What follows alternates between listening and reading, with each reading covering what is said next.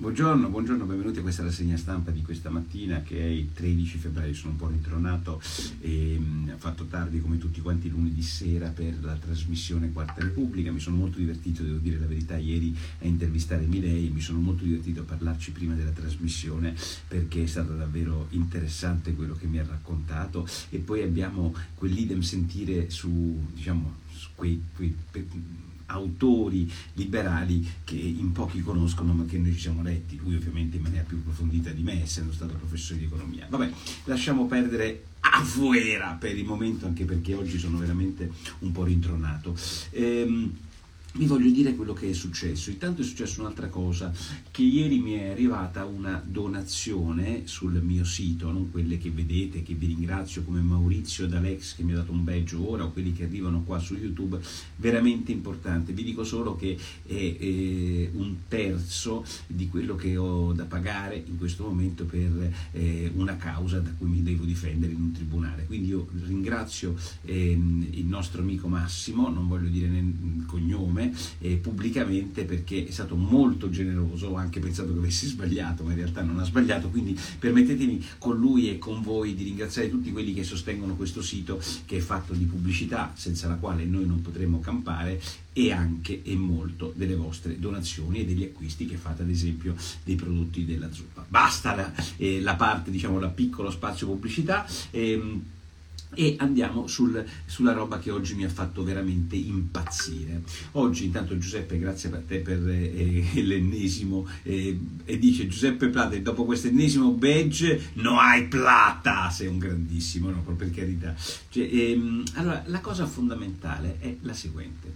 Dovete sapere che Sanremo è Sanremo, ci sono tante polemiche, ehm, in realtà io ho trovato questo un Sanremo straordinario, non soltanto per il... Um, come si chiama, per i risultati, ma per mm, tutto sommato, vabbè, sono, eh, c'è stato il minimo indispensabile di eh, politicamente corretto. Però oggi, eh, sulla stampa di oggi, c'è il seguente titolo, sulla stampa di oggi c'è il seguente titolo, titolo La censura di Mara Venier.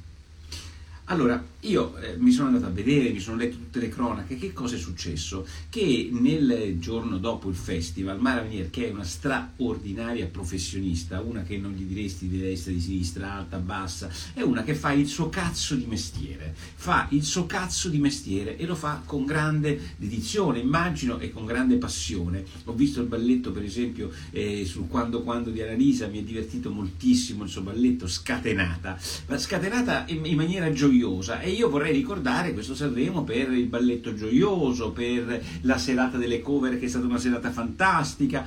Ma il punto, sì, Gianmarco, venire dall'altro parte del vaccino Covid è quello che volete voi. Il punto fondamentale è che mi dovete spiegare per quale motivo all'avvenire quando un cantante inizia a raccontarci il pippozzo sull'immigrazione e poi quell'altro che ci parla di genocidio eccetera ha fatto banalmente quello che si deve fare ti prego, è una bella festa, non, non, è questo il posto di parlare. Veramente, are you talking to me? Veramente dobbiamo discutere se hai ragione sul fatto che gli immigrati portano più soldi di quanto ne costano? Veramente vogliamo discutere di 24.000 minorenni che sono in Italia e che costano a tutti i contribuenti, giustamente perché li dobbiamo accogliere miliardi e miliardi? Veramente fenomeni di seconda generazione non sapete che in realtà pagano le pensioni fino a un certo punto perché poi il sistema sociale e le pensioni nel nostro paese va finire che quello che paghi a 65 anni dovrai ricevere in campo? Va veramente dobbiamo discuterlo questo con la Venier, con i cantanti e dopo Sanremo? No, non lo dobbiamo discutere e il conduttore per bene come la Venier, che cazzo fa? Ragazzi, per favore, di queste cose fate,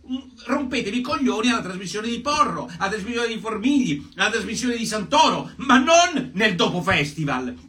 C'è una cosa più ragionevole c'è una cosa più ragionevole di quella che ha fatto la Veninieri? C'è una cosa più professionale, cioè rendersi conto del contenitore in cui si è? Va bene? C'è una cosa più professionale di questa? No. Oggi io leggo sulla stampa la censura della Veninieri. Questi sono dei matti. Che poi ci sia Telemeloni. Oggi il titolo del... Eh, della Repubblica, la destra marcia sulla RAI la russa contro Amadeus per le foibe. La russa era ospite da noi a Quarta Repubblica ieri e ha detto, beh certo che l'unica cosa che mi dispiace, ma poi sollecitato da me, sapete che ha detto? Ha detto, l'unica cosa che mi dispiace è certo che la russa Voglio dire, eh, eh, dice eh, Amadeus quando ha parlato di foibe anche un po' sollecitato da quello che gli chiedevo io, le foibe non è che sono una cosa si poteva parlare, non si poteva parlare, eh, non gli è venuto eh, di dire che sono eh, vittime gli infoibati di un regime mostruoso che è quello del comunismo. Il giorno delle foibe era esattamente il giorno in cui c'era Sanremo. Vabbè, ma lasciamo perdere questo.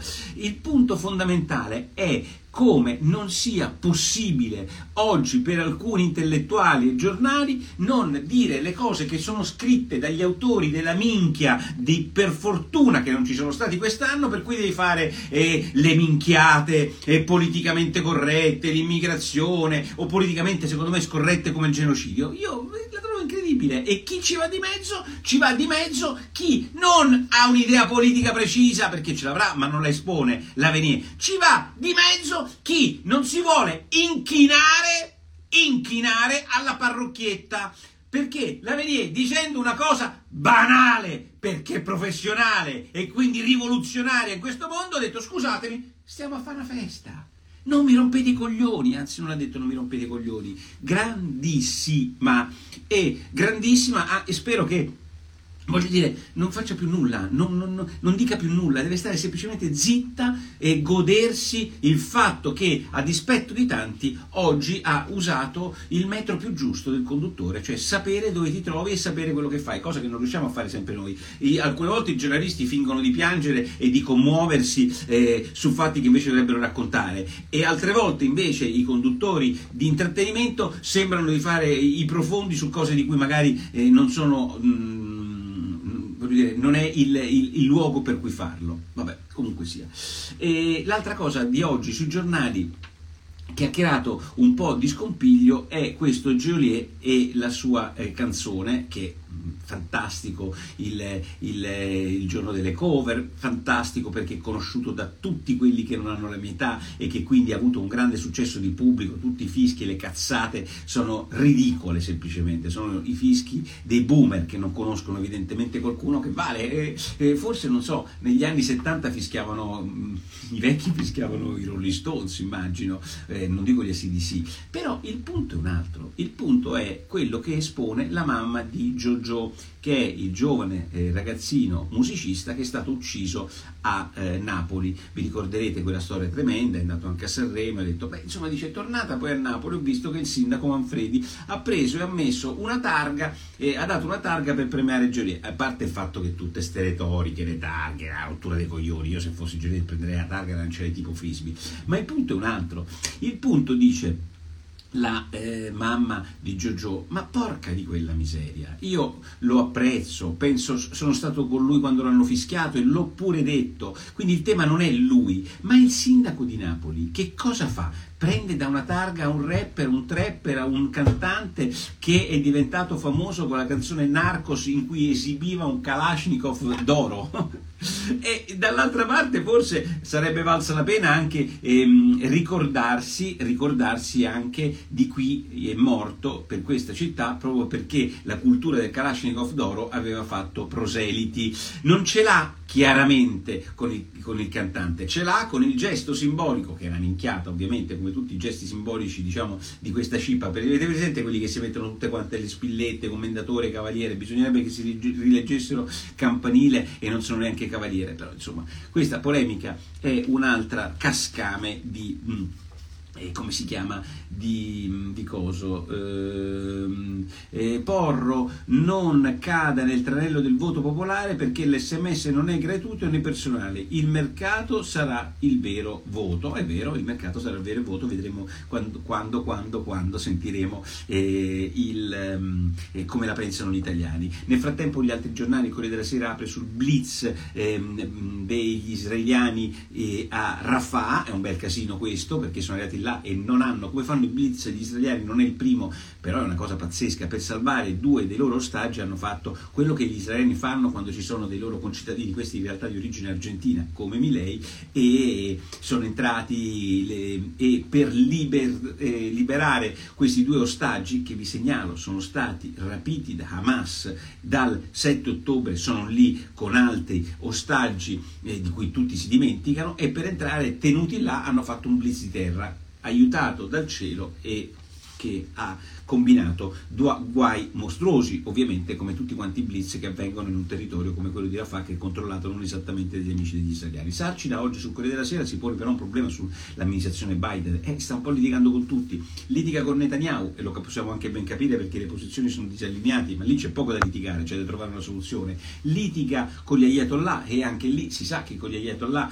non, non si va d'accordo, ci mancherebbe altro, ma litiga anche con Al-Sisi, il presidente egiziano, dice Sarcina, che deve all'America il riconoscimento di 1,3 miliardi di dollari che gli americani gli riconoscono per campare in Egitto. Insomma, dice eh, Sarcine, attenzione perché sarà un bel problema un'America così eh, poco determinante. Eh, il lavoro c'è ma gli stipendi sono bassi, ce ne accorgiamo sulla stampa oggi e lì è la solita questione, cioè che se un paese non cresce in produttività è difficile che gli stipendi possano salire. Nel frattempo la gente ehm, si fa la partita partita IVA e utilizza il sistema della partita IVA forfettario, quello che paghi o il 5% se una nuova attività o il 15% se sei in un'attività non eh, nuova e le partite IVA col forfettario sono la grande invenzione della flat tax oggi fino a 85.000 euro di Salvini. Potete dirla bene, la potete dire male, fate quello che cazzo vi pare, ma ci sono milioni di persone che hanno deciso di pagare meno tasse con la partita IVA eh, forfettaria e soprattutto con una semplificazione mostruosa, non devi tenere più costi, eh, registri, devi fare la fattura elettronica anche su quella e devo dire la verità che bisogna eh, pensare che nel casino di questo paese se c'è una cosa che effettivamente sembrava un sogno durante il governo berlusconiano, ve lo ricorderete, la flat tax di eh, Martiniana Memoria, adesso una cazzo di flat tax c'è, non vale per tutti, hai problemi di tutte le flat tax perché vale fino a 85.000 euro, se ne fai 86.000 sei completamente fottuto, però obiettivamente sta avendo un successo incredibile incredibile. E, ehm, nel frattempo continua la politica di Valditara, e cioè quella... Mm, e, e, diciamo sulle occupazioni scolastiche per la quale eh, chi occupa deve pagare. Devo dire che questa cosa alcuni presidi delle scuole già lo stanno facendo e, e, il punto fondamentale è che Valditara su questa cosa ci va giù duro ed è una cosa che oggi eh, racconta con dettagli il eh, giornale. Gli agnelli, eh, lì ci sono le carte dell'ordinanza che è sempre un bel casino perché tutto quanto nasce da un piccolo dettaglio, cioè una presunta evasione fiscale per il vitalizio che la famiglia doveva riconoscere alla mamma di eh, Marella, cioè alla moglie dell'avvocato Agnelli. Questo vitalizio doveva essere tassato, non l'hanno tassato, la figlia fa causa e ci si accorge attraverso questa causa di tanti casini societari che sarebbero avvenuti in quella eh, cassaforte che controlla, controllava la Fiat e oggi un bel pezzo di Stellantis e di aziende. E insomma è quell'inciampo che apre ehm, uno scenario completamente nuovo nella eh, famiglia eh, Agnelli, di cui ovviamente tutti se, se, ne occupano. L'ultima cosa riguarda i trattori, hanno fatto l'accordino, cioè fino a 10.000 euro non si pagano le tasse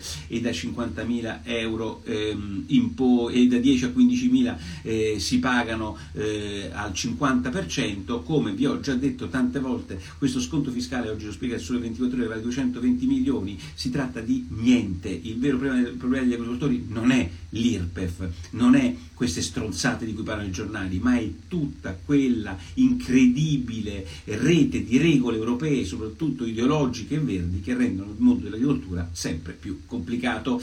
Va bene, vi ringrazio per averci seguito anche oggi con la zuppa di porro e per l'aver seguito e commentato eh, l'intervista di Milei che è stata per me molto divertente. Eh, grazie a Pina, grazie a che ti vorrai ancora non ho capito, eh? Va bene, vi do un grande abbraccio e noi ci sentiamo e ci vediamo più tardi. Ciao!